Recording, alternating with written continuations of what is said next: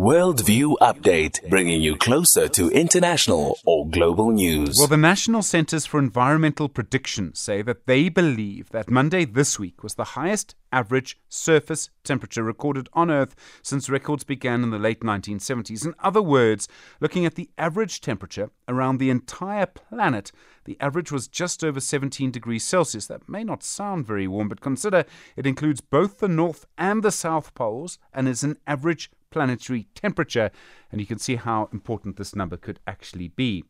Tafadzwa Mabhaudhi is an honorary research fellow at the University of KwaZulu-Natal School of Agricultural, Earth and Environmental Sciences. Uh, Professor Mabhaudhi, good morning and thank you for your time this morning. Uh, good morning, Stephen, and thank you for having me. How significant is this? This is an average temperature. Uh, the researchers say it's the highest average temperature they've recorded. Uh, it's quite significant given all the warnings that we've been heeding uh, or receiving up until this point regarding the warming of the Earth's surface. The fact that over the period between twenty eleven and twenty twenty, we've seen about a one point one degree Celsius increase. And also recently, earlier this year, we got message that, you know, in the next three years, we are likely to breach the Paris target of one point five degrees Celsius warming.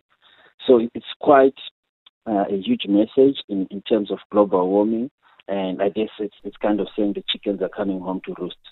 So I mean, for years we've had this, you know, this target of keeping of keeping temperatures sort of uh, the, the rise below one and a half degrees. Is this the number to look at? The seventeen degrees Celsius number, is that the number that this is all based on? Because I, I realise this can be quite contested. Yeah, it can be quite contested, but it's it's, it's generally the number to look at. Uh, there are various numbers based on how far back you go in terms of record keeping. Uh, the N C E P's records are going back to nineteen seventy-nine. Others go back to nineteen hundreds. But generally, these are the numbers that we need to be looking at in terms of the long-term averages and how those temperatures are shifting away from the long-term average. It's been explained to us on this program in the past that the northern temper- the northern hemisphere can have higher temperatures in their summer than the southern hemisphere, and therefore uh, more extreme weather events, because there's more land there and the land heats up more than the sea. Is that the reason, I hope I've explained that correctly, is that the reason why this average temperature has happened during the northern hemisphere summer? It's happened in July.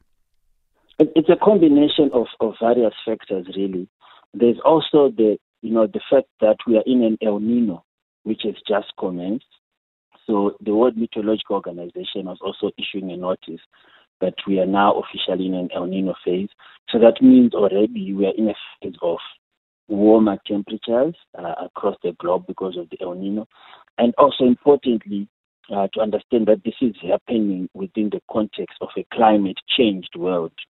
So you've you've got those three elements that, yes, naturally it would be warmer in the northern hemisphere now, but we have this El Niño, which also warms up the planet. And then this is all happening within the context of a climate change world. So put those three together, then you can see the implications of it all.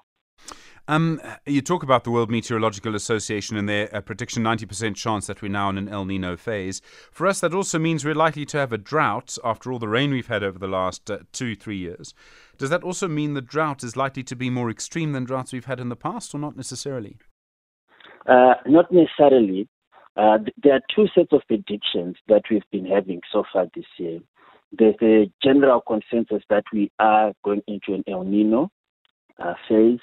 And then there have been earlier predictions that suggest that it could be a strong El Niño, or what others are calling a super El Niño. And those patterns are usually associated with extreme drought in our region, like in twenty fifteen sixteen, when we had the last strong El Niño. That's when we had our worst drought ever. We also had the highest or the hottest uh, year on record during that period. So importantly, government and everyone should be taking heed and getting prepared uh, for this upcoming season and the possibility of, you know, lower than average rainfall and drought in many parts of South Africa. Remember that. That's in Joburg. You saw temperatures of around forty-two, forty-three degrees Celsius. Um, we've seen in Canada, uh, partly because of climate change, these massive wildfires. They've been unable to put them out. That's resulted in smog uh, and, and smoke moving all the way south through the United States to places like New York City, for example. When you have an event like that, so you have this uh, huge amount of smoke, does that also then Uh, sort of mean that you actually have higher temperatures as a result? The smoke makes things hotter too. In other words, I- global warming creates more global warming.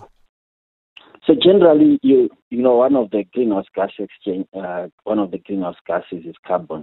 Um, so when you've got smoke, you're releasing that very gas into the atmosphere, and depending on the areas that you are burning, you know, that also influences the amount of you know carbon dioxide releasing into the air.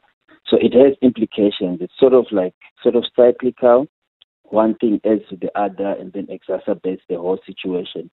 And the same thing with these warmer temperatures that we're experiencing, they create those risks of wildfires. And then we get those wildfires happening and the vegetation is very dry, the soil is very dry. It makes it very difficult to control the fires under those sort of conditions. You've got that pollution that you've mentioned, and we've not even touched on the implications on human health uh, of all that air pollution that happens during those times. Thank you very much indeed. Professor Tafadzwa Mabhaudhi is an honorary research fellow at the University of KwaZulu-Natal School of Agricultural, Earth and Environmental Sciences. twenty-seven minutes after six.